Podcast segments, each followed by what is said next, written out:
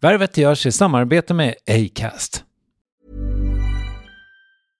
Flexibility is great. That's why there's yoga. Flexibility for your insurance coverage is great too. That's why there's United Healthcare Insurance Plans. Underwritten by Golden Rule Insurance Company, United Healthcare Insurance Plans offer flexible, budget friendly coverage for medical, vision, dental, and more. One of these plans may be right for you if you're, say, between jobs, coming off your parents' plan, turning a side hustle into a full hustle, or even missed open enrollment. Want more flexibility? Find out more about United Healthcare Insurance Plans at uh1.com. It's that time of the year. Your vacation is coming up. You can already hear the beach waves, feel the warm breeze, relax, and think about work. You really, really want it all to work out while you're away. Monday.com gives you and the team that peace of mind. When all work is on one platform and everyone's in sync, things just flow wherever you are. Tap the banner to go to Monday.com. Many of us have those stubborn pounds that seem impossible to lose, no matter how good we eat or how hard we work out. My solution is PlushCare. PlushCare is a leading telehealth provider with doctors who are there for you day and night to partner with you in your weight loss journey. They can prescribe FDA-approved weight loss medications like Wagovi and Zepbound for those who qualify.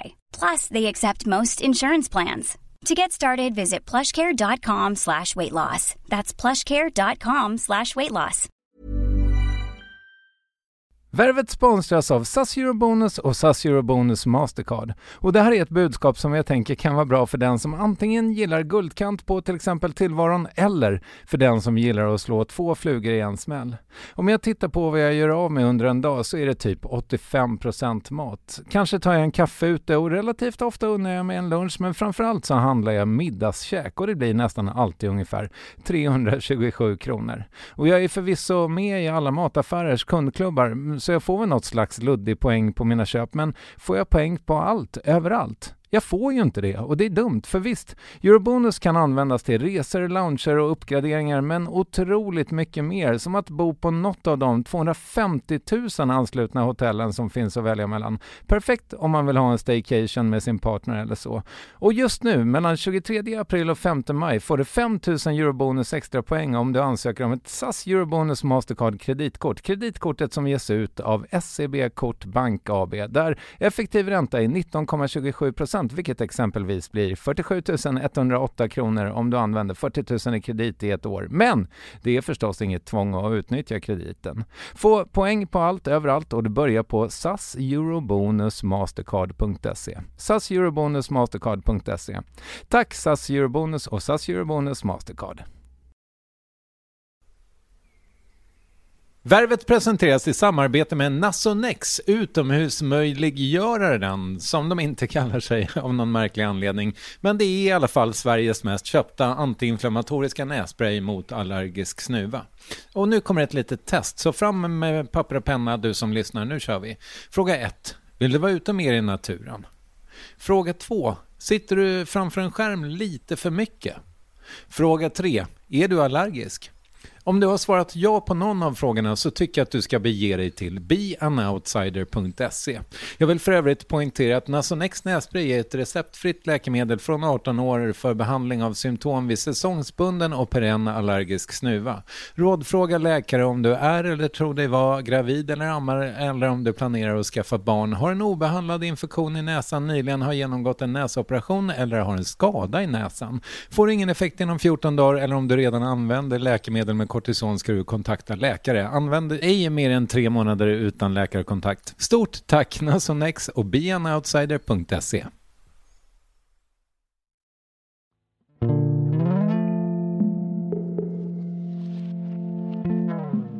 Jag blundade bara och tryckte på fingrarna på pianot. Tills jag sa brom, oj, där hittade jag ett snyggt ackord. Men jag har ju förstått idag att jag spelar ju på ett annat sätt för att jag spelar kanske lite konstigare än vad andra gör. Just för att jag har bara tryckt på pianot på känn. Så jag ser, när jag spelar piano så ser jag det som skulpturer typ. Alltså ett ackord är för mig dinosaurien. Sen har vi pyramiden.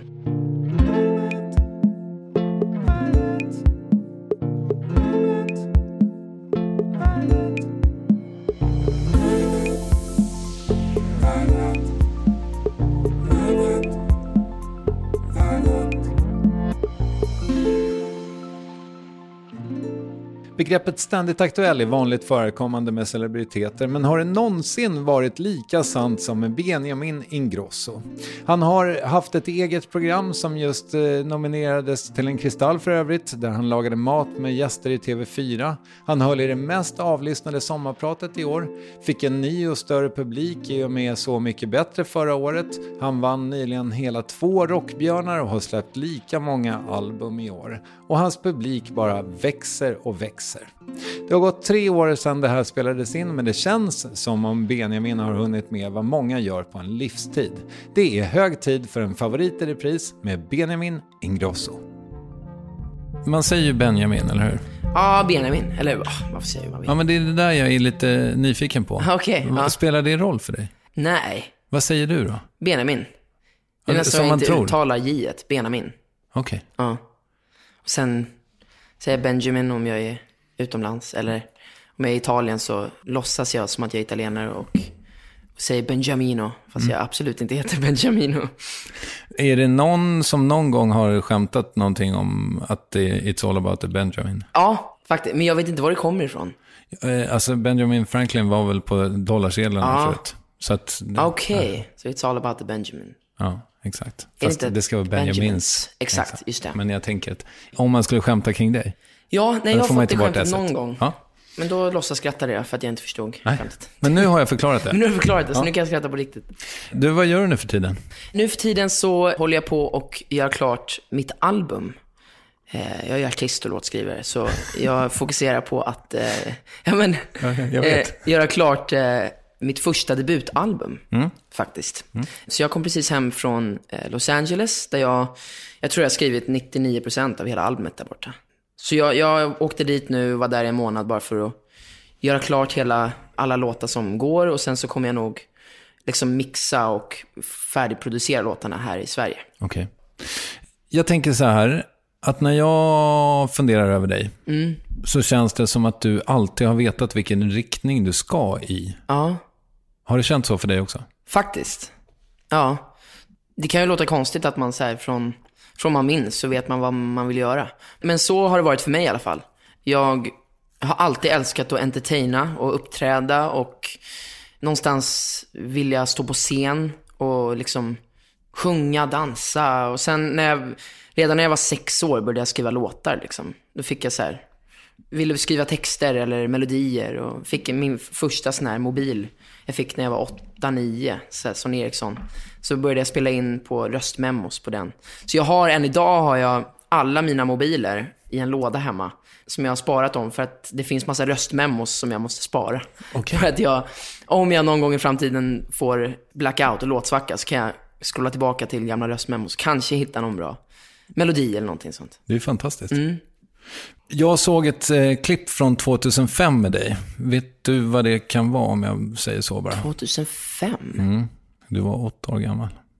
Lilla Melodifestivalen? Nej, Fast det, var ju 2006 det var, Exakt. va? Just det. Kan det ha varit Saturday Night Fever? Mhm. Vilket av dem? Jag gjorde två grejer. Ja, det är långa dansmedlet. Som eh, filmar på, alltså, Oscarsteatern-scenen. Exakt. Okej, shit. Mm. Och där tänker jag just det här att när jag säger så här att det känns som att du alltid har vetat vilken Mm. riktning du har. Det är ingen vanlig åttaåring som går upp och ställer sig där och gör det där känns det som. Nej. Då har man något slags driv. Ja, precis. Alltså så här, jag hade ju ingen koppling till Saturday Night Fever eller ensemblen som, jag tror det var Andreas Lundstedt som spelade huvudrollen då på Oscarsteatern. Och jag var, såg den med mamma tror jag på premiären och blev helt så här, förälskad i, då hade jag redan sett filmen innan, men sen när jag såg musikalen så bara, det här är det bästa jag sett liksom. Så jag fick, jag tror jag såg den föreställningen kanske fem, sex gånger. Men jag gick oftast dit själv. För att jag fick liksom, mamma köpte, betala en taxi. Så fick jag åka dit, titta på föreställningen och sen fick jag ta en taxi hem. Och det gjorde att jag kollade ju på alla danser och alla koreografier och sånt där och lärde mig allt det där. Så då, på något, jag tror mamma, äh, men mamma kände Vicky von der Lanken som då är producent över hela teatern och sådär. Och jag tror hon äger Oscarsteatern. Och då fick jag under en matinéföreställning uppträda där. Så jag, eh, jag hade gjort ett medley av alla låtar och sen så gick jag upp och bara freestylade på känn. Men jag liksom tog in koreografier som jag hade sett dem göra på i föreställningen. Och det blev superlyckat. Men du har ju liksom, du är ju klädd. Ja, alltså, precis. Har du löst det själv? Ja, eller mamma var med i en föreställning då, som hette Sound of Music. Och då är det en tjej som heter Maggan där som sydde kläderna. Och hon, faktiskt när jag var liten brukade hon, jag brukade alltid få i julklapp en outfit av henne. Så typ när jag, när jag var fyra, då älskade jag Fågelskrämman i Trollkarlen från Oz. Då fick jag en Fågelskrämman-kostym. och sen när det var Grease, då fick jag en skinnjacka där det stod T-Birds. Och sen då, när det var Saturday Night Fever-perioden, då, då fick jag hela den där John Travolta-dräkten. Okej. Så den, var re- den hade jag redan liksom. Men vi har kollat på det här hemma, det här klippet, jag och min tjej och våra då två barn som är Ja. Mm. sju och nio. Och eh, Cecilia då, min tjej, hon bara, nej men han har inte gjort det där själv. Han, Jo. har, han har Ja. inte gjort det där själv. Nej. Men du har gjort det själv. Alltså dansen och det. Ja. Alltså jag koreograferade inte, utan jag gick bara upp och freestylade den. Men du har stått då hemma i villan på Lidingö, antar jag? Ja. Och liksom... Nej, då bodde vi i stan faktiskt, Okej. i en lägenhet. Men ja, Ja. ja. men precis. Nej, alltså, jag tror inte ens jag repade så mycket, utan jag, jag liksom, jag gick bara upp och körde, tror jag. Jag var väldigt oblyg när jag var liten. Mm. Alltså sjukt oblyg. Men du gör någon grej på en hand, alltså någon slags hands... Enhjulning, eller enhandshjulning, ja. ja. Det kunde du bara. Det kunde jag bara. Ja, jag, jag vet inte. Ja, jag tror jag fortfarande kan det. Jag har inte gjort det på länge. Men, Vill men, du testa? Ja, fan. Det kommer jag spricka jeansen tror jag. Ja, okej. Jag kan få testa sen. Ja. Nej, men ehm, så här. Jag var ju tvärtom emot vad alla andra som gick i min klass och skola och sådär, vad de höll på med. Jag, då, har jag aldrig gillat sport, jag har aldrig spelat fotboll, aldrig spelat spel. Jag vet typ inte hur en sån här fjärrkontroll fungerar på så här, Ja, dataspel, ja. tv-spel. Utan jag älskade att titta på gamla filmer och, och lyssna på Ted Gärdestad och Bee Gees och sen kolla på musikaler typ. Så jag var ju lite, lite speciell, lite annorlunda. Men är du liksom, för din morsa, som jag har förstått det, i praktiken så var det väl hon som tog hand om er, som såg till att det fanns Ja, mat på ja bordet? absolut. Ja, Ja, ja. gud ja. Och hon har ju jobbat eh, under större delen av din uppväxt, antar jag. Precis. Så jag, jag växte ju upp bakom scen kan man ju säga. Alltså när vi följde med mamma på jobb, då var det ju liksom sitta i kulisserna eller vara med när hon repade på en föreställning eller, eller vara med när hon körde sina köpcentrum-turnéer och sådär. Så det, jag har ju liksom alltid, jag har ju fått se hur det fungerar och fått träffa alla hennes kollegor och sådär, ända sedan jag var liten. Så jag tror det har, det har betytt skitmycket för mig att växa upp bakom scen och kunna se hur det fungerar och se hur mycket folk sliter och jobbar och att folk är så himla eh, passionerade och engagerade i sitt jobb. Liksom. Och ändå vill du upp där?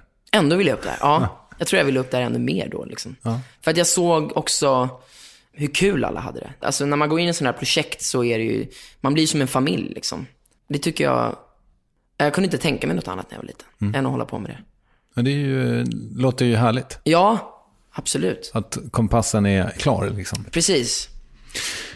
Jag är ändå nyfiken så här. Vid åtta så gör du det här klippet som vi precis pratade om. Ett år senare gör du Lilla Melodifestivalen och vinner det och sådär. Just det. Och då är du nio. Och nu är du 20. Har du aldrig tappat din mojo längs vägen? Jo, jo men det har jag väl. Alltså, ehm, jag älskade ju musikal och sådär när jag var liten. Jag gör fortfarande det. Jag älskar att titta på musikaler och sådär. Men jag gjorde väldigt mycket musikaler för att vara så pass liten som jag var. Nu när jag tänker tillbaka så jag tror jag var med i 8-9 uppsättningar fram tills jag blev 14 år. Vilket är rätt mycket. Och det gjorde att jag liksom tog ju ledigt från skolan i två månader för att repa till musikal eller föreställning och sådär. Och sen så hamnar man ju som alla, alla andra tonåringar, hamnar man i en sån här tonårsperiod då man, då man vill liksom vara lite cool och hänga med sina polare och börja gå på hemmafester typ. Och då, då började jag tröttna på den där musikalgrejen. Och då var jag 14 år. Bytte skola på Lidingö.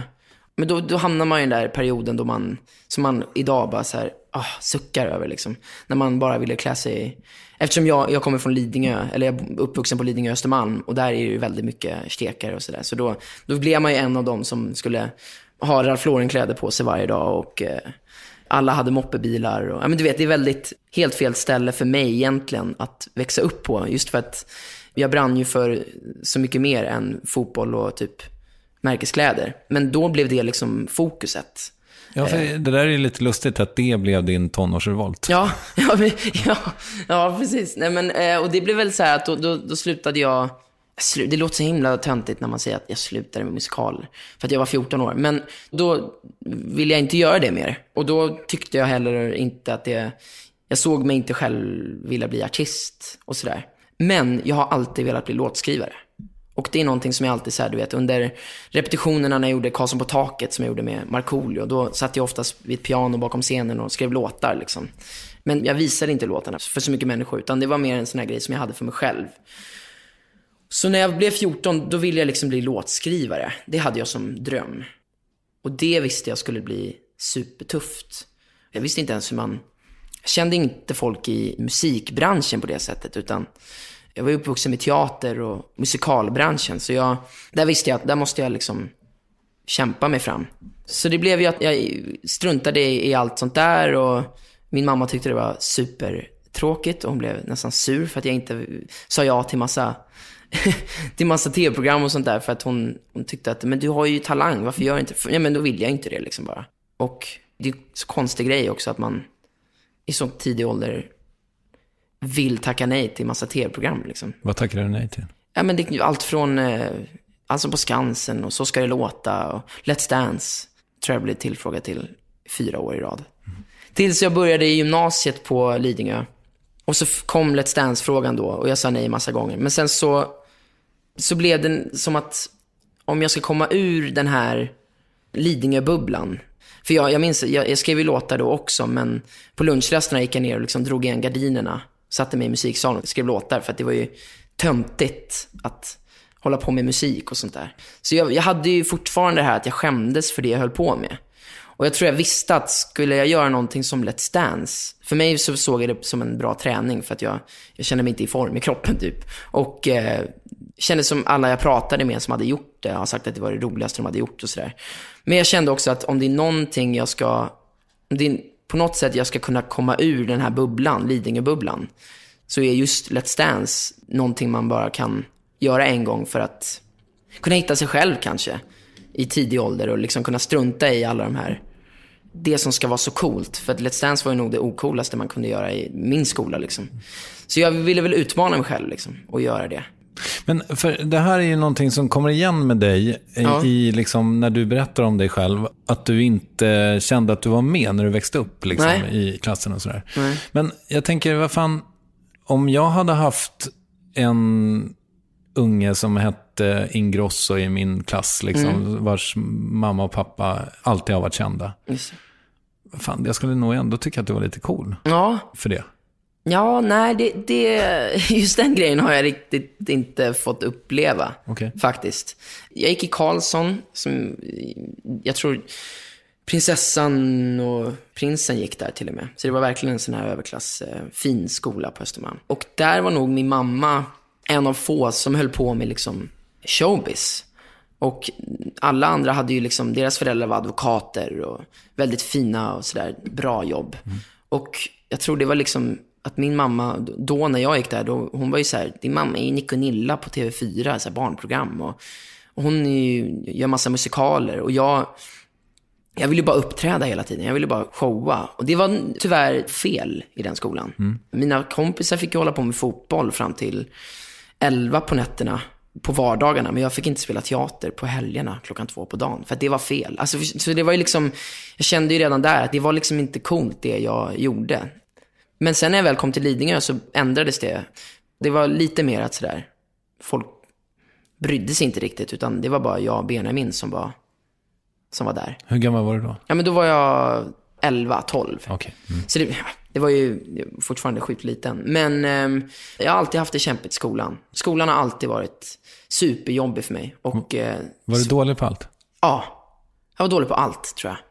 Dålig i alla ämnen. Matematik, NO, geografi, svenska, engelska. Ja, men du vet. Och eh, det kan ha varit mycket för att jag försvinner i någon annan värld. Liksom när jag sitter och lyssnar på lärarna, han, eller hon pratar. Och börjar liksom rita dekorer på bordet istället. Eller tänker på melodier, eller skriver låtar upp i huvudet. Eller liksom bara fejdar away. Mm. Men sen när det kunde ha varit liksom, om vi hade liksom någon, något ämne i skolan som jag tyckte var kul då var jag superfokuserad och kunde lära mig allting på en lektion. Så jag, jag tror för mig så har det mycket med intresse. Att är jag intresserad av någonting, då lär jag mig väldigt fort, för då vill jag veta allting. Men är det någonting som inte ens intresserar mig, då, då är jag väldigt obrydd, vilket är dåligt i skolan, för att där ska man ju verkligen ändå försöka fokusera på det mesta. Men jag var superdålig på att göra det, på att fokusera. Och, eh, och min mamma var väldigt sådär, ja men så länge du får godkänt så är jag nöjd. Men får du IG i massa ämnen, då måste vi börja snacka. Men hon, så jag, mina polare var ju väldigt, deras föräldrar var väldigt måna om att de skulle få höga betyg. Och för mig så har det aldrig varit någonting som, som mina föräldrar har liksom pushat mig till. Utan de har bara sagt, men så länge du får godkänt så, så är vi stolta och då, då är det bra. För att jag, jag tror någonstans att de, de såg ju liksom att jag ville egentligen någonting annat än att kanske gå universitetet och sånt där. Och jag frågade min mamma flera gånger att måste jag gå i gymnasiet? Nej, det behöver du absolut inte. Men du kan heller inte bara ligga hemma i soffan utan ska du hoppa av gymnasiet då får du skaffa ett jobb. Liksom. Då måste du tjäna pengar. Så du gör någonting med ditt liv. Men jag kände ändå, I mean, jag ska vara den första av oss syskon som ska ta studenten i alla fall. För att jag tror det är typ en i hela släkten som har tagit studenten. Men det lyckades jag inte heller bli.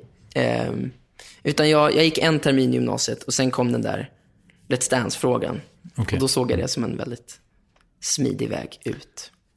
Jag tror faktiskt att jag frågade din mamma om det eh, mm. lite när jag intervjuade henne. Mm. För att jag fick känslan... Jag tror jag frågade henne om så här akademikerkomplex. Alltså det vill säga att man känner att man har stora kunskapsluckor. Och tycker det är lite jobbigt. Mm. Liksom. Mm. Mitt minne av den intervjun är att hon sa, nej men vad fan, jag valde bort det. Mm. Jag är bra på det här. Mm.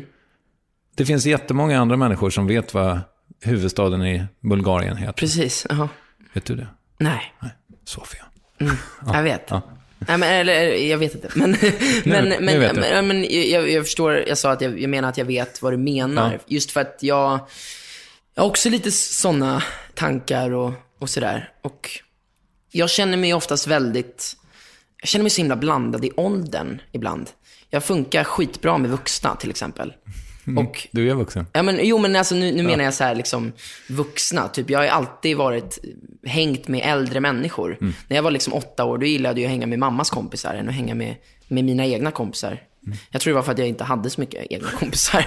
Men, eh, men sen ibland kan jag också känna mig som den mest barnsligaste 20-åringen. Som har fortfarande gosedjur och Batman-dockor i, i mitt sovrum. Men den större delen av mina kompisar är mina kollegor och de är ju liksom 30 år. Mm.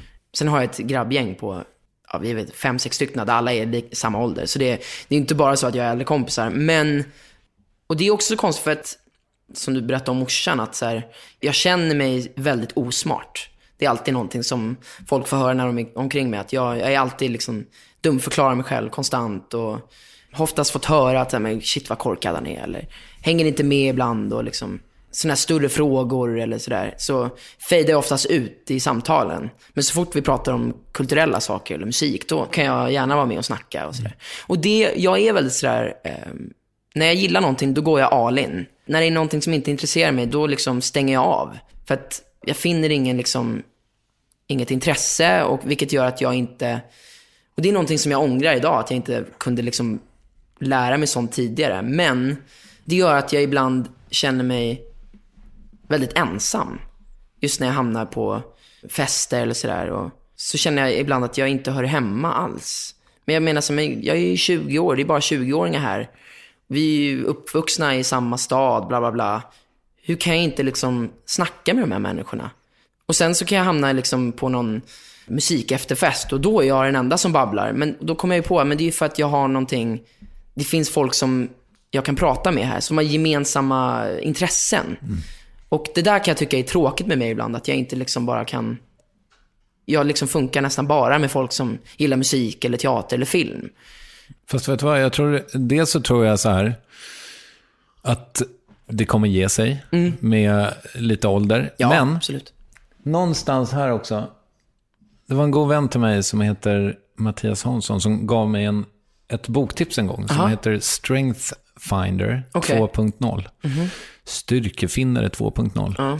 Som handlar just om det här att vi människor är så fokuserade på, eller vi har liksom mycket tack vare skolan, fått lära oss precis det här du pratar om. Att vi ska vara lite bra på allt. Och den här boken går ut på att, så här, nej men fuck that. Eh, ta de två grejer som du är bra på och spring med dem. Därför att då kommer du bli bäst på det. Och jag tänker att det är väl liksom det du har applicerat på ditt liv. Sen om du inte kan diskutera Jimmy Åkesson eller Stefan Löfven på en hemmafest. Nej, precis.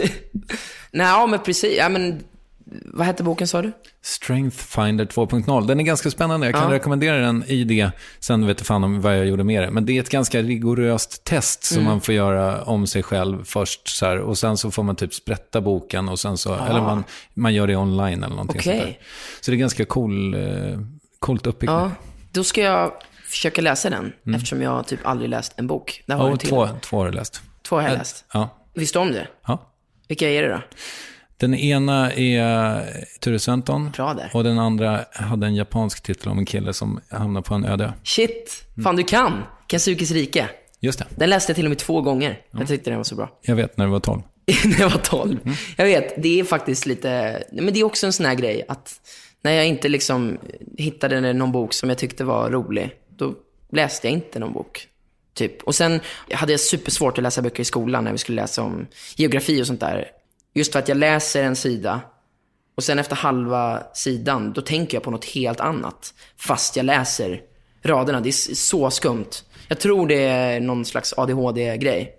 Har du ADHD? Ja, men jag har inte kollat mig, men jag, jag är 100% säker på att jag har det. Jag måste ha någon sån här ADHD, ADD. För jag har sett intervjuer med folk som har det, som beskriver det exakt likadant. Att man läser någonting och sen börjar man tänka på andra saker, fast man känner hur ens mun fortfarande läser texterna. Liksom. Vilket gjorde att jag liksom var tvungen att börja om i boken, typ tre, fyra gånger. Så det tog ju mig så lång tid att plugga. Så det är nog därför jag gav upp och sen läsa böcker bara för att det skulle vara kul. För att jag visste att men jag kommer aldrig klara av att läsa den här boken. För att det kommer ta mig tre år. Liksom. Och du, om det, allting annat skiter sig så finns det komvux. Ja, just det. Precis. Men jag har så himla, himla svårt att tänka mig att allting ska skita sig för dig. Ja, men det, man vet ju aldrig. Men eh, jag, jag har ju alltid någon slags... Jag känner alltid att jag har en B-plan. Vad är din B-plan? Ja, men det är liksom så här, nu, nu har jag, jag har ju alltid fokus på någonting. Nu har jag fokus på artisteriet. Och funkar inte artisteriet, då kan jag bli låtskrivare. 100% låtskrivare. Funkar inte låtskrivandet, då kan jag, eller kan jag, då vill jag börja jobba med mat. Och då kan jag börja och jobba på kusinens ställe eller på farsans ställe. Och funkar inte det, då får jag eh, börja gå någon kockskola om det går. Så jag har liksom alltid någon slags luxurious B-plan. Ja, Liksom. men då så. Du, eh, vi pratade för en stund sedan om det här klippet när du liksom bara improvdansar. Hur är det med musiken? Har du tagit pianolektioner? Och... Nej, Ingenting? nej, där är jag själv lärd. Så jag... Gitarr också? Ja. Så jag vet fortfarande faktiskt inte, det, det tror folk att jag bara skojar. Men jag vet fortfarande inte vad ett A är Okej. i ackord. Det är såklart att jag kan lära mig det. Men jag känner att jag inte typ vill lära mig det nu. För nu kan jag ju spela piano. Och det gör att jag kan ta ackord som jag tycker låter snygga. Men som jag minns när jag började på mitt skivbolag så tyckte folk att jag, det där ackordet, det är jättekonstigt att ta efter det där ackordet. Varför gör du det? Varför tar du ett A efter en sjua? Eller ja, vad det nu heter. Men för mig så, jag visste ju inte vad det betydde. Utan jag tyckte bara det kändes nice. Vilket gör att man känner sig lite friare när man skriver musik. För att det är inte lika regelmässigt. Så, man, nej, men så här ska man göra om man... För så här står det i, i böckerna typ. Liksom. Men nu börjar jag känna att jag kanske borde lära mig grunderna. Just för att det blir väldigt svårt, typ i en session när jag skriver musik. Så blir det svårt när producenten måste ha ett snabbt svar på, men kan du bara, vilket ackord spelar du där? Bara så jag kan ta in någon bas i samma ton. Och då vet jag inte vad jag spelar och så blir det, det blir en lite längre process. så jag, jag, har sagt till mig själv att jag kanske borde lära mig bara grunderna så att jag kan förklara För du vet spelar. inte vad tangenterna heter på ett piano? Nej. Okej. Det vet jag inte. Har du absolut gehör? Liksom om jag lägger en basgång, kan du jamma på den då? Ja. Utan att... Ja, det borde jag kunna. Eller jag brukar kunna det i alla fall. Om jag spelar den här tonen till exempel. Mm. Vad är det? Ingen aning. Bom. En ton. Ja. Jag tror att din eh, Dance You Off går i den tonarten. Jaha. Vad har vi då? Ska vi se, vänta. Ska, får jag testa? ja.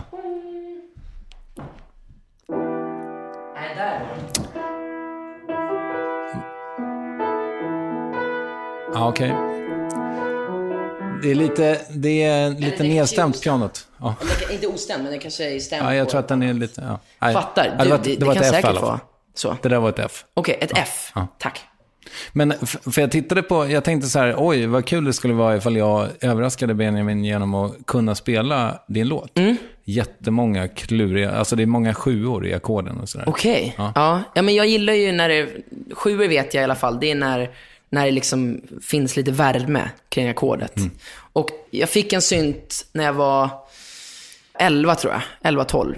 Och det var faktiskt Carolas son Amadeus som lärde mig mitt första ackord. Vi satt hemma och lekte och han hade precis börjat pianolektioner. Så han lärde mig det här ackordet som går då bom, bom, bom.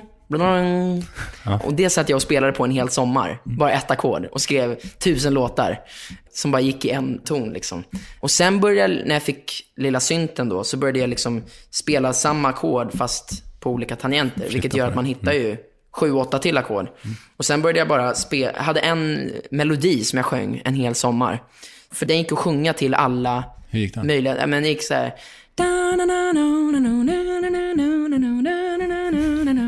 Super så här Pippi Långstrump-melodi. Vilket gjorde att jag, jag blundade bara och tryckte på fingrarna på ett pianot. Tills jag så här, brom, oj, där hittade jag ett snyggt ackord. Och då mindes jag hur liksom fingrarna gick. Men jag har ju förstått idag att jag spelar ju på ett annat sätt. För att jag spelar kanske lite konstigare än vad andra gör. Just för att jag har bara tryckt på pianot på känn. Så jag ser, när jag spelar piano så ser jag det som skulpturer typ. Alltså ett ackord är för mig dinosaurien. Sen har vi pyramiden. Så jag ser dem i olika liksom, olika eh, Former. former. Så om någon ber mig att spela någonting så Men den, den är svår att kommunicera med din amerikanska producent. It's the It's the dinosaur, precis. It's the dinosaur with uh, football. Nej men eh, det blir lite svårare, men eh, då är det bara att gå fram och spela så ser han oftast, han, fast de blir lite chockade i början för de tänker, vad, vad spelar du för någonting? Sen bara, jaha okej, du spelar det där. Varför svårar du till det så mycket för? Men det är ju just för att jag spelade det på det sättet. Liksom. Men då minns jag alltid, för jag, jag växte upp med, med 70 och 80-talsmusik. Och det finns alltid den musikgenren som då oftast var soul och gospel och sådär.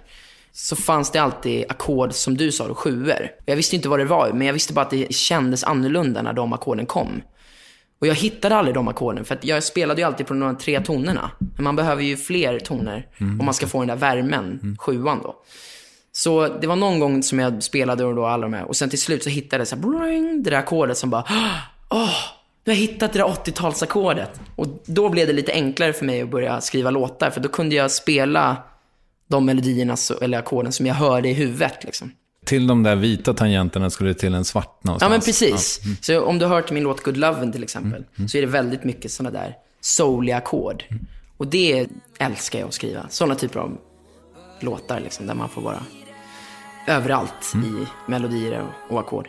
Every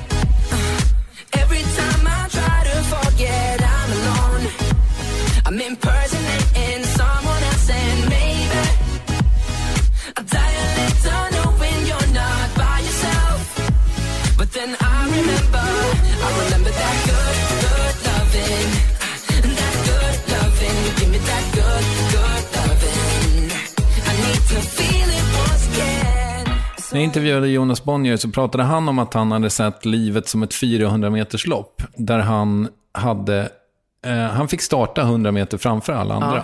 Därför att han hette Bonnier och kom från pengar och de äger Ja. TV4 och Ja, ja, ja. Expressen och allt vad det är.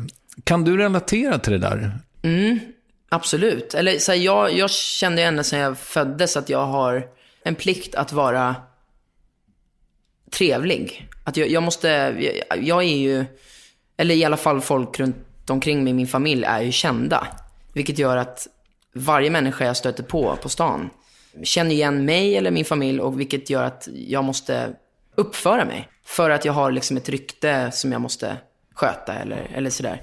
Jag kan inte bara bete mig hur som helst. För att folk vet om vem jag är eller någon i min släkt och sådär. Och, eh, och jag har alltid varit mån om att folk ska minnas mig när de träffar mig som en trevlig kille. Eller, så att oavsett om de hatar min musik eller hatar min familj eller sådär, så ska de ändå känna att när de träffat mig, att så, fan han var ju trevlig ju. Vad jobbigt att jag spyr på honom. Eller du vet sådär.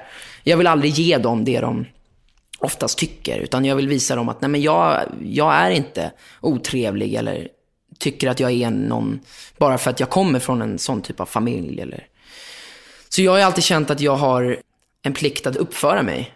Och det tror jag liksom jag fått av min mamma typ. Att man ska alltid vara trevlig mot folk. Och, och att man kanske tyvärr behöver vara ännu mer trevlig eller ännu mer väluppfostrad. Just för att jag har, jag måste bevisa ännu mer när jag träffar nya människor att, att jag är, jag är en bra kille. Jag är inte någon dryg tonåring liksom, eller sådär.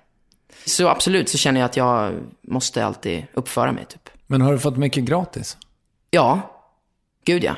Både och. Alltså jag har fått mycket gratis genom att jag växte upp med att typ känna många delar av folk i branschen. Så jag har fått liksom se hur det går till. Så när jag väl blev artist själv så kändes det inte så nytt för mig. Utan jag, du vet, kommer jag till SVT och gör Melodifestivalen för första gången så känns det ändå inte som första gången. För att jag är ju känner ju de flesta bakom scenen och bakom produktionen. Och jag följde med morsan hit någon gång. Ja, men du förstår vad jag menar. Men samtidigt så var det mycket, mycket svårare för mig. Det har varit ännu svårare för mig än någon annan tror jag att få respekt. Att få folk att fatta att jag faktiskt jobbar med det här. Eller att jag skriver låtar själv. Eller att jag mm, står i en studio i 24 timmar om dagen i två år och faktiskt jobbar. Liksom. Folk tror ju oftast att man, bara för att man kommer från en känd familj eller för att man åkt på någon räkmacka, att man bara kan gå in till ett skivbolag och bara hej, hej, jag vill bli signad nu. Och så ja. bara okej. Okay. Mm. Jag hade det ju tvärtom. Det var ju typ egentligen inte...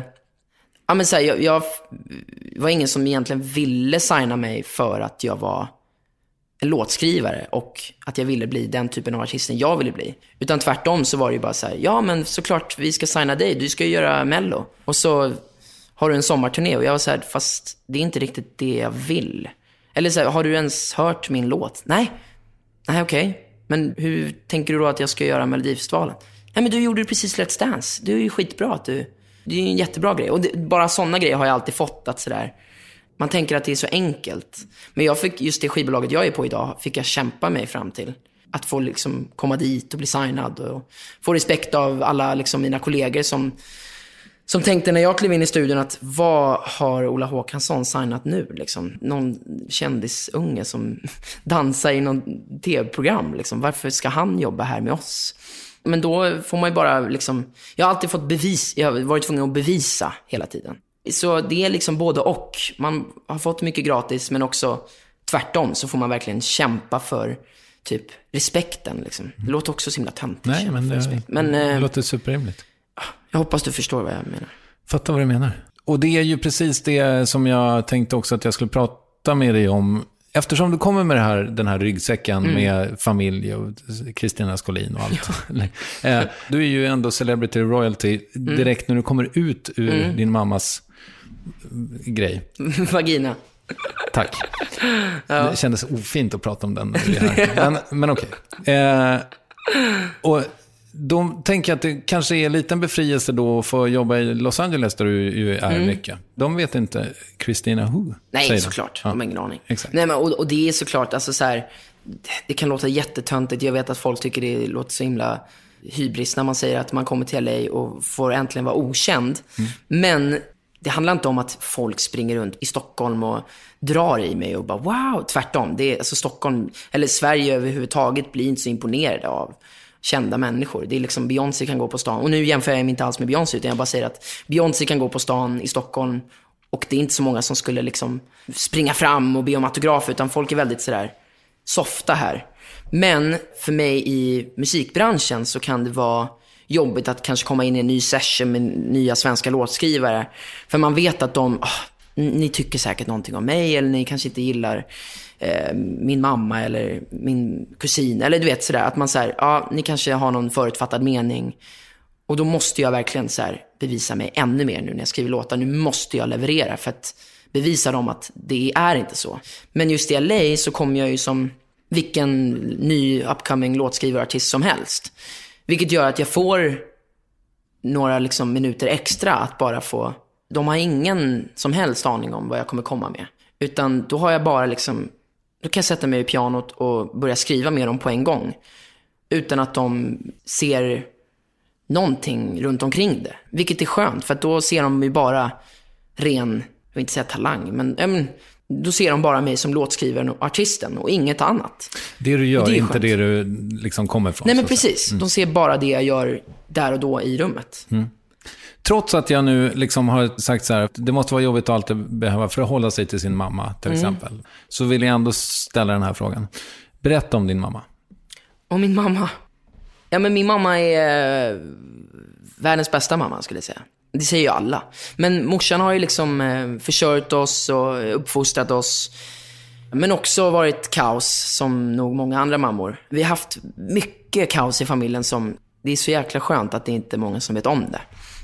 Men jag tror många familjer växer upp med, med mycket kaos som de helst inte vill dela med sig av. Och det är en, sån här, det är en svensk grej. Liksom. Man, det ska vara väldigt så här, nej men allt är bra, allt är bra. Medan det egentligen, när man stänger dörren så kan det vara liksom kaos. Och det är jag glad att jag har fått växa upp med. Vilket gör att jag har fått lära mig mycket av, typ, ja, men jag och mina syskon har till exempel fått lära oss mycket av våra föräldrars misstag eller av, av alla bråk. Och, men av bråken så har vi kommit varandra mycket närmre. Och eh, det tror jag är väldigt viktigt. Om man uppskattar, eh, vi kan uppskatta bara en, en söndagsmiddag. Mycket, mycket mer än vad vi gjorde för tio år sedan. För att då kunde en söndagsmiddag bara vara tjafs och bråk. Och idag kan man uppskatta liksom bara de här små stunderna man får med sin familj. Och det är bra och härligt. Och det är det nu för tiden, typ hela tiden. Vi bråkar aldrig längre. Men vi, vi bråkade väldigt mycket när vi var, jag och min syrra bråkade konstant. Och jag och morsan och syrran och morsan och Oliver, min storebrorsa och jag bråkade konstant. Ja men du vet, så det, det var väldigt mycket tjafs. Och där var ju liksom min morsa, fick ju ta hand om tre små ADHD-ungar själv. Försörja dem och liksom sådär.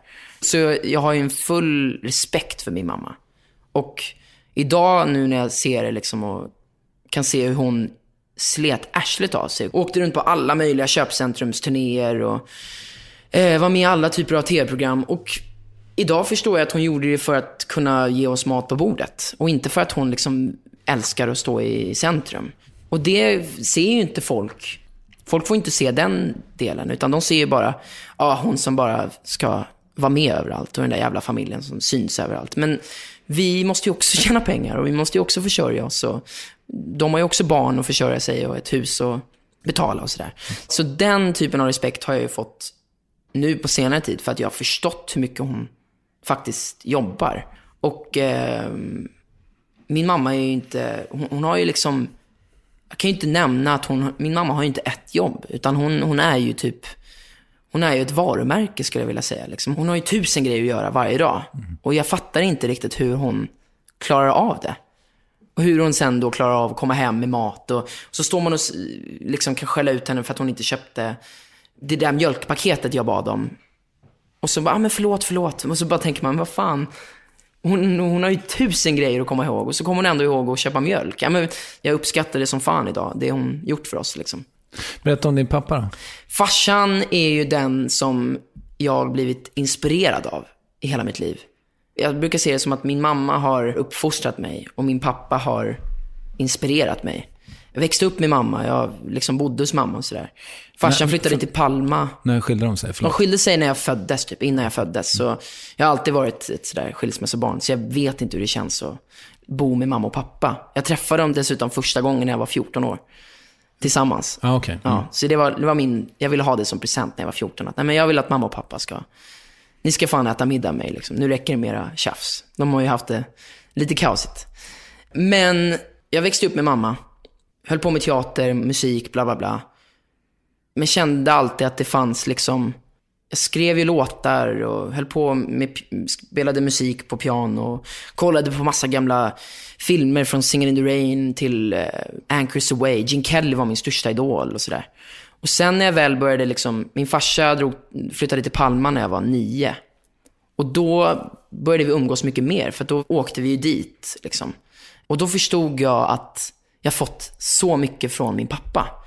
Jag såg honom, han satt vid pianot och skrev låtar. Jag bara, men det där är ju precis det jag gör. Så vi brukade liksom sitta och, och skriva låtar ihop. Och melodierna gick, vi gick exakt samma väg. Och, och jag bara såg liksom så här, hur han klädde sig. Gud, det är exakt så jag vill klä mig. Och när han lagade mat så bara, men vad fan, du lagar ju sån mat som jag vill laga. Ja, men du förstår du, så jag såg liksom allt det där som jag hade i min kropp, men som jag inte riktigt visste var jag fick det ifrån, var ju från honom.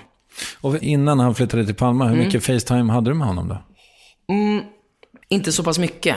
Farsan var ju liksom mer en sån där som man ah, träffade på fika ibland typ. Och jag kunde bo hos honom ibland, men jag tror det var för att farsan liksom jobbade mycket med sin restaurang och det var ju mamma som, vi bodde hos mamma liksom. Vi hade ju varsitt rum där och liksom, och farsan har ju, han har ju hyfsat mycket ångest över det idag, att han inte fanns där mycket för oss. Men det har han verkligen liksom tagit igen nu idag. Och vilket jag, jag skulle inte ha velat ändra på någonting, utan så som min uppväxt har sett ut, skulle jag liksom, det är verkligen så jag har velat att den ska vara. För att jag och farsan skulle inte ha, vi har ju kommit mycket, mycket närmare nu än vad vi kanske skulle ha gjort om jag växte upp med honom på det sättet. Och det är alltid pappa jag ringer när jag behöver feedback om låtar och sådär. För att han är den som jag liksom ser upp till när det kommer till det kulturella. När det kommer till design och artisteri och musik och dans och mat. Allting sånt är liksom han min typ av förebild. Och när det kommer till att vara en människa och hur man bemöter folk och hur man ska leva sitt liv så är det min mamma som är min förebild. Så jag har verkligen best of both worlds där. När jag var ungefär i din ålder, kanske något eller två år äldre, minns inte exakt, 2025. Så jag tror att jag hade varit arg på min pappa väldigt mycket för hur jag hade det när jag växte upp. Och han gjorde nog så gott han kunde. Men varannan helg liksom. Och så här. Har du fått vara arg på din pappa? Ja, absolut. Jag är nog arg på både farsan och mamma väldigt ofta. Men sen måste man ju också lära sig att gå vidare. Och jag har ju nog varit mycket, mycket mer arg på min mamma under min uppväxt. Det brukar Eh, vara så. För ja. att hon är där också. Ja, men precis. Men eh, jag tror också det är för att min mamma har, när vi har liksom bråkat och sånt där, så är det oftast typ min farsa som har fått skit för det. Och min mamma har liksom, det är ingen som har tänkt att, men ni kan ju inte bråka, din mamma är jättesnäll, bla bla. Men min mamma är precis som många andra mammor, att hon också kan få utbrott och bli galen och man står och tjafsar med henne och nästan slåss mot varandra liksom. Men de typerna av bråk har jag aldrig haft med min pappa, utan med farsan kan man mest bara tjafsa eller du vet. Men det är också lättare att, okej men farsan nu bråkar jag med dig, nu orkar inte jag höra av mig på dig. Och så kanske man inte hörs på två månader, just för att han bor i ett annat land och då blir det så mycket enklare. Men att man bor hemma med mamma och bråkar gör ju att man släpper de där bråken efter en timma. Och sen tar det tre timmar och så bråkar man igen. Så det blir ju mycket, mycket mer bråk generellt. Men vilket gör också att när man väl växer till sig och man förlåter varandra eller man ser till att lösa alla tjafs och sådär. Gör ju att man verkligen uppskattar bara stunder man är tillsammans. Mycket, mycket mer än vad man gör om man inte bråkar. Mm. För då tar man det för givet liksom. It's that time of the year. Your vacation is coming up. You can already hear the beach waves, feel the warm breeze, relax, and think about work. You really, really want it all to work out while you're away. Monday.com gives you and the team that peace of mind. When all work is on one platform and everyone's in sync, things just flow wherever you are. Tap the banner to go to Monday.com. Ready to pop the question? The jewelers at BlueNile.com have got sparkle down to a science with beautiful lab grown diamonds worthy of your most brilliant moments. Their lab grown diamonds are independently graded and guaranteed identical to natural diamonds, and they're ready to ship to your door. Go to BlueNile.com and use promo code LISTEN to get $50 off your purchase of $500 or more. That's code LISTEN at BlueNile.com for $50 off. BlueNile.com code LISTEN. Many of us have those stubborn pounds that seem impossible to lose, no matter how good we eat or how hard we work out. My solution is PlushCare. PlushCare is a leading telehealth provider with doctors who are there for you day and night to partner with you in your weight loss journey. They can prescribe FDA-approved weight loss medications like Wagovi and Zepbound for those who qualify. Plus, they accept most insurance plans. To get started, visit plushcare.com slash weight loss. That's plushcare.com slash weight loss. Hur ser ditt liv ut när det kommer till Los Angeles? Du har varit där mycket de senaste, Ja. vadå, två åren? Två åren, ja. LA har ju varit eh, ett ställe jag åker till för att kunna liksom skriva, skriva låtar, skriva mina upcoming songs och sånt där.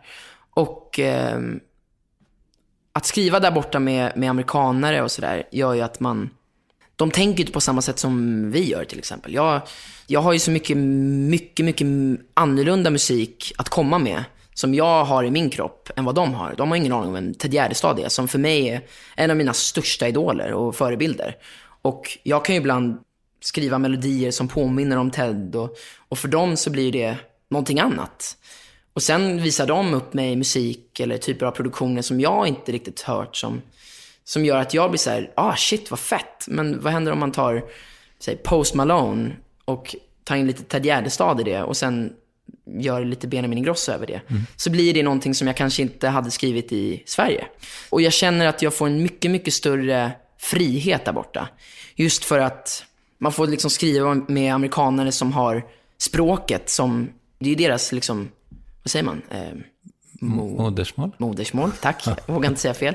Eh, nej men, och så, så för dem är ju text mycket, mycket viktigare än vad melodier är. Vilket gör att jag får verkligen bara vara melodikille. Och jag behöver inte fokusera riktigt på texten, utan jag kan ju bara säga vad jag känner och vad jag vill skriva om. Så har jag liksom folk som bara levererar sån jävla spot on lyric utan att behöva liksom sitta själv och fokusera på text också. För att samma sak där, melodier för mig är det jag verkligen fokuserar på. Och då är det liksom, då är melodier och produktioner det jag verkligen brinner för när jag skriver musik. Sen så kan jag ha turen ibland och bara leverera en hel text eh, själv. Men det är det som är så skönt där borta, att där jobbar jag med så duktiga låtskrivare som texten för dem är ju deras grej. Och då kan jag bara få göra melodierna och, och vara med runt produktionen. Men kanske i Sverige så hade man kanske fått göra lite allt själv. Liksom. Jag eh, refererar orimligt ofta, tror jag, till min vänskap med Peter Svensson, Cardigans Ja. eh, låtskrivaren, som du kanske har träffat i Los Angeles någon gång. Nej, men vi har ju haft samma skivbolagschef. Ja, just det. Det är Ola. Ola, Ola Håkansson, min ja, mentor och chef. Ola är intressant, jag pratar gärna om honom också. Nej, Ja. Det jag vill säga med Peter i alla fall är, för att jag märker ju att när han hör musik som han inte är inblandad i, Mm. då är det ofta texterna som han så här går igång på. Okej. Alltså något särskilt ord eller, ja. Ja. Och det kanske inte är så för dig då alls, utan Nej, precis. Alltså jag, när jag åkte till LA första gången för två år sedan, då hade jag precis gjort slut med min nuvarande tjej. Vi ju, ju liksom gjorde slut då. Vi hade varit tillsammans i fyra år. Jag var 15 när vi blev tillsammans. Och innan dess hade jag liksom, jag skrev ju låtar varje dag, men det var ju melodierna som var min grej och, och bara låtarna i sig. Texterna brydde jag mig inte om så mycket och jag har aldrig under min uppväxt tänkt på vad folk sjunger om. Jag skriver oftast när jag skriver, skriver jag på låtsas engelska först. Bara massa påhittade engelska ord liksom. Och sen skriver vi någon text liksom. Men då när jag kom dit så förstod jag för första gången att jag kan sjunga om någonting som jag upplever, som jag känner. Vilket gjorde att det blev mycket, mycket roligare att skriva. Det blev ännu roligare att skriva låtar. För att nu kunde jag faktiskt skriva om någonting som jag känner eller som betyder någonting. Och det gjorde att eh, texterna fick en mycket större innebörd in- innebörd än vad de fått tidigare. Så idag lyssnar jag mer på texten än vad jag gjorde för bara två år sedan. Men det är fortfarande texterna jag lyssnar på efter tredje gången jag lyssnar på låten. Det är fortfarande melodierna och produktionen som är det jag går igång på. Liksom. Men du, berätta om Ola Håkansson då. Ja, Ola var ju faktiskt min mammas, en av min mammas första managers. Och då min farsa, för att farsan skrev ju tillsammans med mamma hennes första två album. Eh, och producerade det och sådär. Så då var ju mamma signad av Ola som då hade något skivbolag som, vad det nu hette. Sonett? Sonett hette det. Bra, bra där. Och så farsan och Ola vet jag hade lite dispyter om eh, vilka singlar som skulle ha och produktion och sådär. Och det är för att de var musikkillar liksom. Och morsan skrev låtarna med pappa men var artisten. Så de har ju känt varann sen dess. Det var ju, jag tror farsan och mamma var liksom 20 år. Sen så var det inte mer med det. Mamma, jag tror hon slutade jobba med Ola när hon var typ 1992, så det var rätt, rätt länge sedan. Sen så berättade jag till mamma och pappa att jag ville bli låtskrivare och det här var då efter Let's Dance.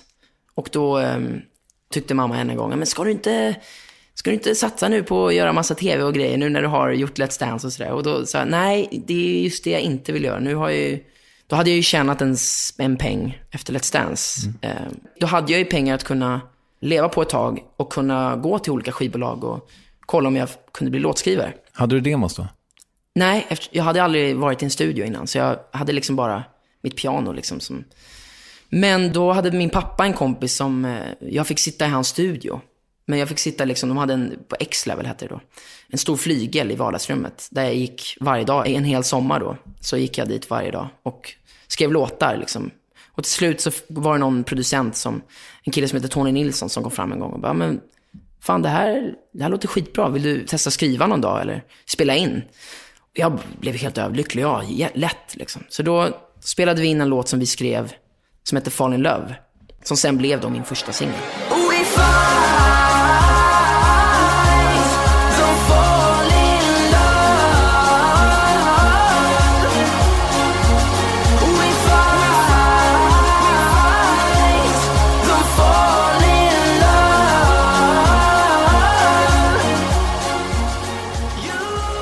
Men då kom jag ihåg att jag fick sitta och producera. Och för första gången kom jag hem och spelade upp med mam- spelade upp morsan en låt som jag hade gjort. Som var liksom med produktion och jag fick ju lägga stämmor och körer och dubbar. Och det lät som du gjorde på radio liksom.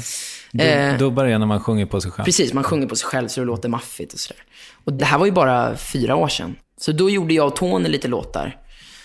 Och sen då så spelade jag upp det här för min morbrors dåvarande tjej, Laila, som hade visat Ola Håkansson Sara Larsson. Som då höll på, Sara var ju precis som mig då, 16-17 och höll på att bli superstor i Sverige. Och då tyckte hon att, så här, men fan ska du inte, jag vill typ spela den här låten för Ola Håkansson. Och mamma bara, Ola det är min gamla manager och sådär. Så jag sa, ja absolut, det kan du väl göra. Och då ehm, så berättade hon då att hon spelade upp den för Ola och han var inte superintresserad i början på att höra, för att han fick reda på att det var jag som sjöng och sådär. Så då, då sa han direkt, ja men ja, det är inte riktigt våran typ av artist. Och då hade jag ju precis gjort Let's Dance och sådär. Men då tvingade Laila ändå Ola att spela Fall in Love då för honom. Och då berättade hon att han hade stängt av efter 30 sekunder och sagt, jag måste signa den här killen nu. Så det var ju skönt. Det var ju liksom, musiken fick tala för sig själv. Ja. Ehm, och då kom jag dit, efter någon månad, hade möte. Då sa han till mig, jag ska göra dig till en riktig stor artist. Och jag bara, ah, men jag vill inte bli artist, jag vill bli låtskrivare, sa jag. Nej, nej, nej, nej, nej, du ska bli artist också. Du är skitduktig låtskrivare, men du måste bli artist också. Så han, han, han trodde på mig ända sedan dag ett att jag skulle bli artist och låtskrivare. Men det han, han gav mig, vilket jag är så himla tacksam över, är han gav mig tid. Att eh, jag fick sitta i hans studio med hans producenter och låtskrivare i, jag tror det var över ett år innan jag fick släppa min första låt. För att jag skulle känna mig hyfsat redo. Så jag inte bara släpper en låt och sen, aha, jag- utan jag ville liksom känna att jag har material. Så jag skrev där i ett år, men kände ändå efter ett år att nej, men första låten ska ändå vara Fall in Love, som var den första låten jag spelade in i en studio. Liksom. Så det blev den, det gick jättebra för den låten. Men sen, som sagt, så tog det ändå väldigt lång tid, vad jag tyckte då var lång tid. För jag kände så här, men fan, det känns ändå som folk inte vill lyssna på mig.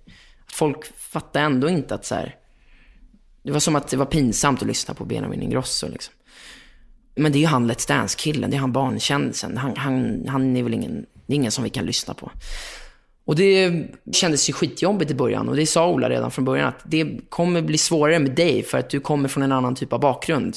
Vi kommer inte bara kunna breaka dig på en dag för att du har mycket, mycket mer att bevisa än vad andra artister kanske har. Jättetung ryggsäck. En jättetung ryggsäck med massa eh, eh, historier. Äh, men, eh, och, så jag har ju liksom vetat om det.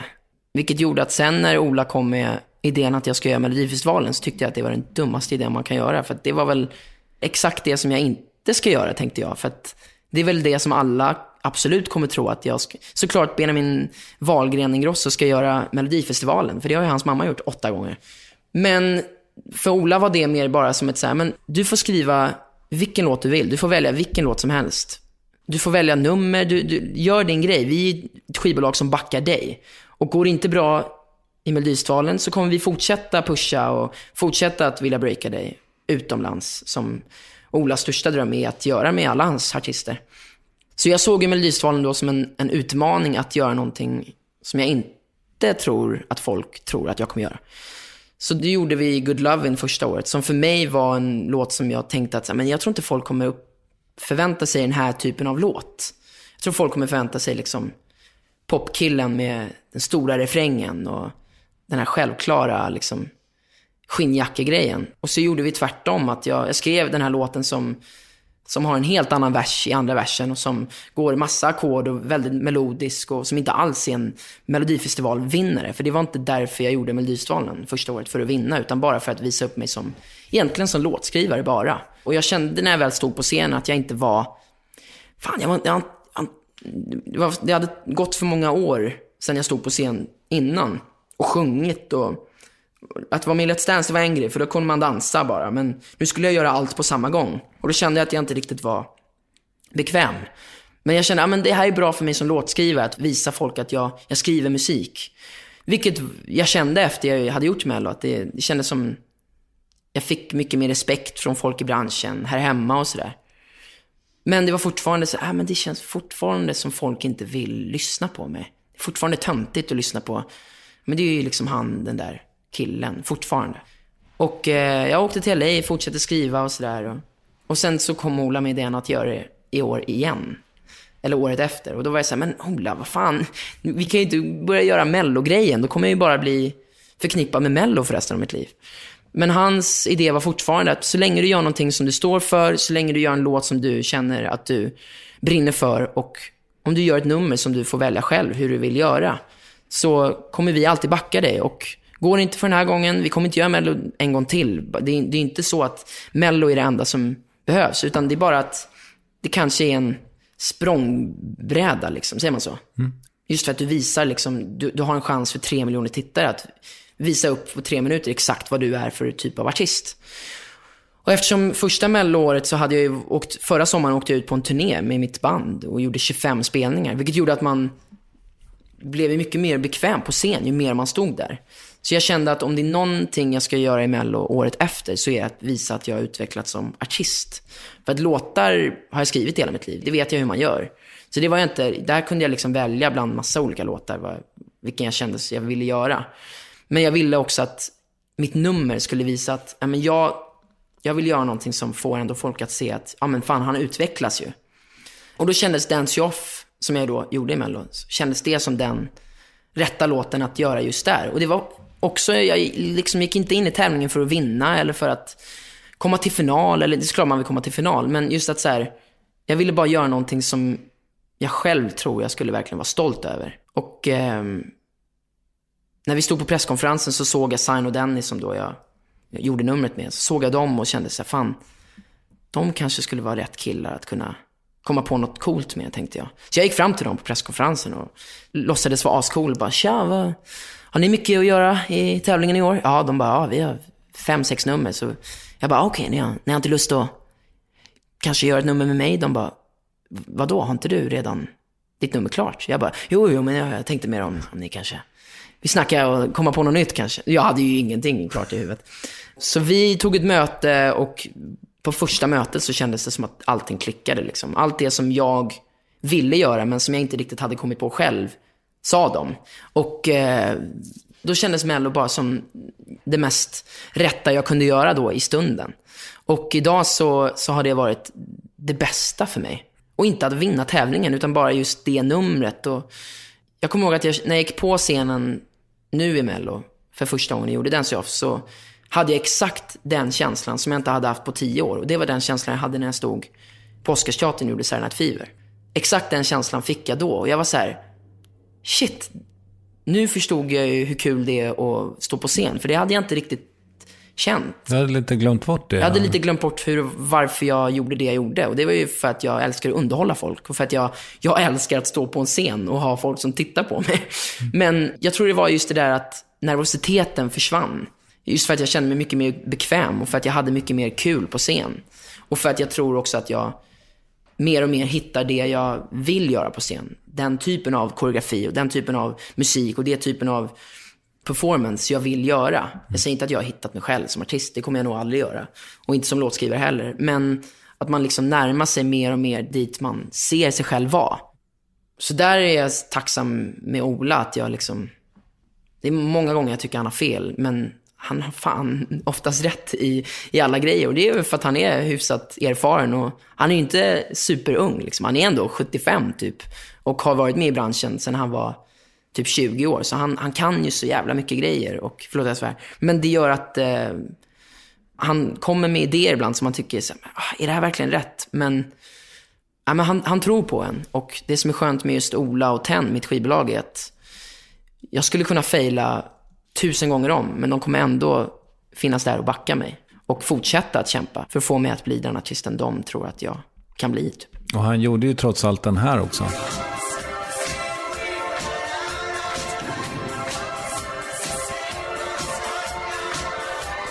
Ni har ju en stor plan uppenbarligen. Mm. Men hur ska liksom Ten bygga dig i... För jag antar att Amerika ändå är något slags mål. Precis, det är ju målet. Och ehm, det vill de ju bygga väldigt successivt och rätt. Så vi inte bara liksom stressar på någonting och sen står man där och så vet man inte riktigt vad man har. Och nu har vi kommit en väldigt lång väg bara att försöka f- ha fått mig att bli en artist i Sverige har ju tagit fyra år. Nu känner jag för första gången att så här, nu är jag ändå en artist här hemma. Jag har haft min första etta, vilket är helt fantastiskt. Och jag släpper låtar nu som faktiskt folk lyssnar på. Liksom. Så eh, jag hoppas på att det fortsätter här hemma. Och det är någonstans det som Amerika och sådär, skivbolagen där har velat se. De vill ofta se att det, det ska gå bra hemma först, så att de ser att det, ja, men det finns potential. Problemet där har ju varit att nej, men, det är inte det som är grejen med Benjamin, att det är väldigt svårt för honom att breaka hemma för att han har för mycket för mycket att eh, liksom bevisa här. Och det fattar ju inte de, amerikanerna, för de vet ju inte vem jag är eller min familj eller någonting. Men det har varit lite svårt att sådär... So he's the son of two celebrities, what's the problem? Ja, men precis. Men nu så, eh, jag har ett skivbolag där borta och mitt skivbolag Ten har också kontor och studio där borta. Så det, jag tror Ola kommer liksom, så länge han orkar och sådär, kommer han kämpa för att jag ska bli en artist där borta. Men det kommer ta, det kommer ta tid, absolut. Men eh, det är också drömmar jag har och haft. Någonstans har jag haft sedan jag var liten att vilja stå på scen utomlands, oavsett om det var Broadway eller Madison Square Garden. Och det är ju väldigt läskigt att prata om de drömmarna här i Sverige, för att man, man får inte riktigt säga typ att man vill bli större än eller man får inte säga att man vill bli störst typ, för att det, det är lite fel typ. Men det vågar jag ändå vilja säga. För att, inte för att jag vill bli känd, utan bara för att jag, jag vill ju kunna turnera runt över hela världen och se världen. Och jag vill ju inte att bara typ några människor ska höra min musik. Jag vill att alla ska kunna höra min musik. Och om det nu inspirerar dem till att vilja ska göra musik, eller om de vill, jag vill kunna beröra med melodier eller texter. Eller, jag tror det bara är för att jag vill visa vem jag är och visa mitt... Eh, visa min musik för så många jag kan. Liksom. Det är väl nog därför jag vill bli en sån artist. Finns det någonting släppt redan i USA? Eh, alltså, alla mina låtar är ju släppta i USA. Alla kan ju höra dem. Men jag tror det kommer förhoppningsvis inom kanske ett år så kommer det börja lanseras där borta. Liksom. Vi har ju en gemensam eh, vän, Ja, Alex. Alex ja. Alex Larsson. Ja, världens han- bästa PT. Ja, han, han sa så här, jag vet inte om jag får säga det här, men Benjamin har ju en hemlig låt som han bara sitter på, som är the major hit. Just det. Ja, precis. Om det är den nu han tänker på. Jag vet inte, men det är en låt som är helt fantastisk, som heter någonting med Marilyn Monroe. Ja, Marilyn Monroe. Vad sjukt. Kul att du nämnde den. Nej men, eh, jag kan ju aldrig svara på om det är monsterhit. Jag vet ju bara när jag får gåshud över låtar och sådär. Och då vet jag att jag tycker det är bra. Och Marilyn Monroe är en låt som jag skrev för tre, fyra år sedan kanske. Som än idag jag tycker är en av de bästa låtarna jag har skrivit. Och för mig så är det så här, när jag vet att jag har kommit till en position i, i mitt liv eller i mitt artisteri där jag vet att folk garanterat kommer lyssna på min nästa låt. Då känner jag att jag vill släppa Marilyn Monroe. För Okej. att jag vågar inte släppa den och så kommer ingen vilja lyssna på den. Och så är den för mig en väldigt bra låt som bara hamnar i skuggan av någon annan typ av låt. Så, och det känns ju rätt skönt att man alltid har en låt som man kan... Så sitter man där och har släppt alla låtar och bara, nu har jag ingen mer låt. Nu kan jag inte skriva låtar längre. Då har jag alltid Marilyn Monroe som den där. Fan, nu släpper vi den. s i rockarmen. Precis. Men du, Mm. har tisdagar en färg? Tisdagen är en färg. Eh, jag tänkte lju- ljus, ljusblå för mig. Fredag? Röd. Söndag? Gul. Oktober? Oktober. Mörkblått. Är det här någonting som du säger nu för att jag ställer frågan, eller tänker du så här? Nej, men nu, när du sa det så bara tänkte jag på den färgen. Men- Jag, jag brukar se vissa saker i färger. Låtar brukar jag se i färger. Ja. Och sådär. Jag tycker du ska kolla upp synestesi. Vad Jag tror det? att du kanske har det. Synestesi. Okej, jag kollar upp det åt dig. Ja, tack. Eh, synestesi, Mm. eller sinnesanalogi, eller intersinnessamverkan är ett neurologiskt tillstånd som innebär att två eller flera sinnen är sammankopplade. Mhm. Vissa synesteter kan höra färger, andra kan se ljud. Symptomen varierar. Uppgifterna om hur stor del av befolkningen som är det varierar. Någonstans mellan 0,01 och 2 procent. Eh, har bokstäver olika färger? Eh, ibland. Ja, då har vi konstaterat att du har den här ganska allvarliga sjukdomen. Just det. Som är, Så nu ska jag direkt efter det här till sjukhuset. Ligga på rehab. Jag tror inte att det är någon sjukdom faktiskt. Jag tror mer är ett sätt hur hjärnan funkar. Ja, förhoppningsvis. Du, eh, du gjorde ju eh, kanske det eh, roligaste och mest liksom, självdistanserade Instagram-inlägget som jag någonsin har sett dagen efter finalen. Ja. Hur fick du den idén? Det var faktiskt en Förlåt, kille... ska ja. vi bara förklara? Ja, såklart vi ska göra det. Jo, jag var ju med i Eurovision Song Contest. Ja. Och... ehm, Ja, jaha. Ja, men det, man ska inte ta för givet att alla vet. Då stod vi där och fick eh, massa poäng från juryn, internationella juryn, som jag kom faktiskt på andra plats. Jag fick sjukt många tolvor. Jag var superglad, för jag tänkte inte ens att jag skulle få en tolva alls. Och sen så satt ju alla runt mitt eh, green room då och eh, kände att nu kanske vi tar hem det. Och jag var rätt säker på att vi kommer nog inte ta hem det här. Och sen kom då, eh, då folkets röster. Jag tror vi kom fjärde, liksom. Från näst- slutet? Ja, fjärde från slutet. Väldigt, jag tror vi fick sämsta poängen av folket som svenskarna någonsin haft i Eurovision. Vilket blev ju en liten så antiklimax för typ alla svenskar som trodde att vi kanske kan ta hem det. Eller i alla fall komma på en bra placering. Det, vi kom på skitbra placering till slut, vi kom sjua. Så det är topp 10, det är fantastiskt. Men vilket gjorde att folk blev helt chockade att Sverige fick så låga poäng. Och då, eh, jag tyckte ju bara det var en, en rolig grej. Sen har man ju alltid spekulerat om vad, varför vi kan ha fått låga poäng. Om det var för att jag sjöng dåligt eller om numret inte gick igenom rutan eller om Sverige inte ska vinna hela tiden eller om... Eh, Ja, man kan spekulera i massa saker. Det kan också bara vara att det inte var tillräckligt bra nummer för de som tittade. Liksom. Det vet man ju aldrig. Men i alla fall så kollade jag Twitter dagen efter och så var det faktiskt en kille som la upp den här bilden och skrev ungefär det citatet som jag sen la upp. Och jag höll ju på att skratta ihjäl mig när jag såg det. Jag tyckte det var det roligaste. För jag hade inte sett den bilden själv. Ja, det, var en, det var en gammal bild. Ja, det var en bild från det här postcardet. Okej. Som jag då gjorde inför Eurovision. Då eh, vi skulle sitta och äta portugisisk ost. Och då skulle man ta en selfie med den ängen då liksom. Så då gjorde jag det. Och då var det ju Therese och, och eh, en annan tjej då, min, mina kollegor, som satt på den mattan. Och då var det ju så kul att liksom, citatet ungefär var, här sitter jag med alla mina, med alla mina röster, alla mina, de som röstade på mig. Ja.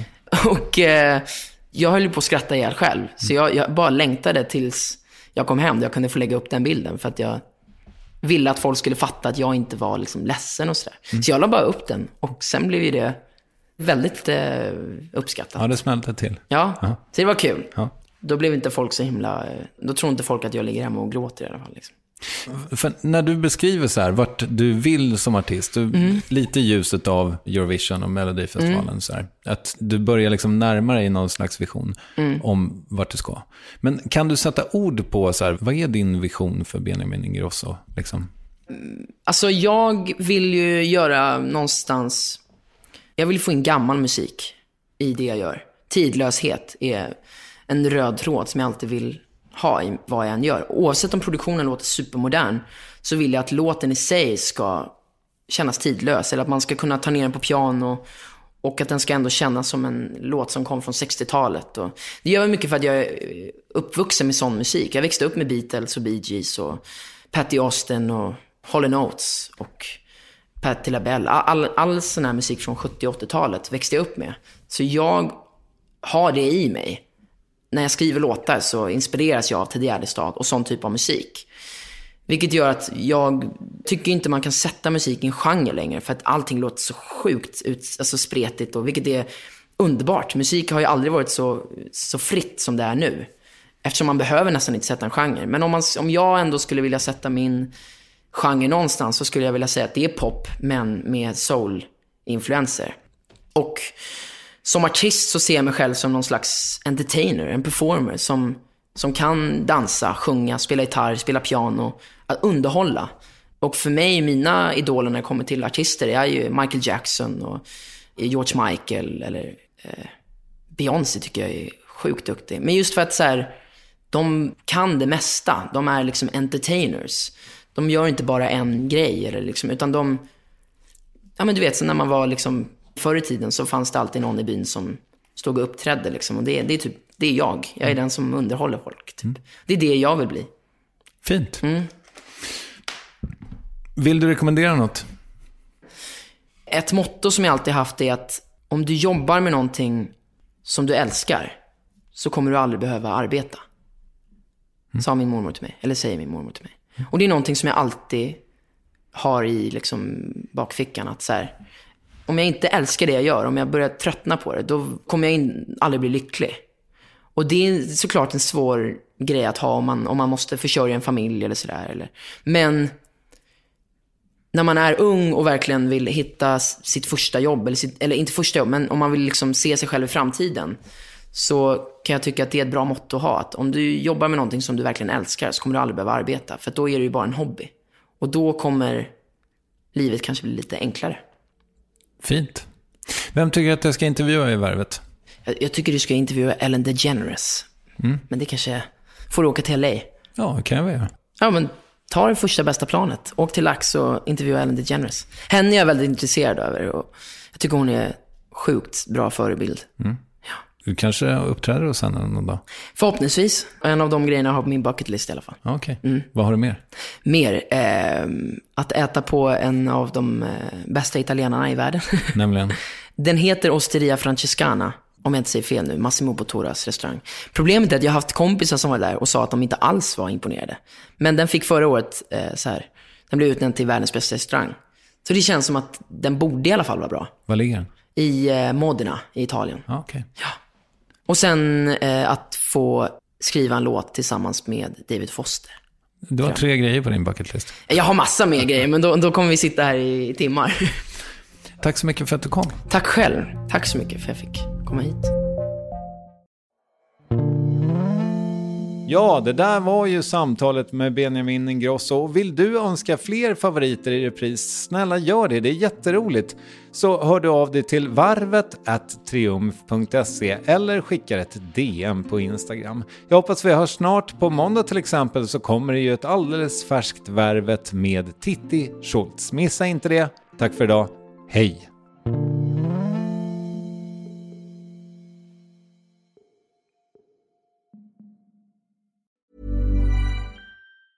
Cool fact a crocodile can't stick out its tongue. Also, you can get health insurance for a month or just under a year in some states. United Healthcare short term insurance plans, underwritten by Golden Rule Insurance Company, offer flexible, budget friendly coverage for you. Learn more at uh1.com. Even when we're on a budget, we still deserve nice things. Quince is a place to scoop up stunning high-end goods for 50 to 80% less than similar brands. They have buttery soft cashmere sweaters starting at $50, luxurious Italian leather bags, and so much more. Plus, Quince only works with factories that use safe, ethical, and responsible manufacturing. Get the high-end goods you'll love without the high price tag with Quince. Go to quince.com slash style for free shipping and 365-day returns.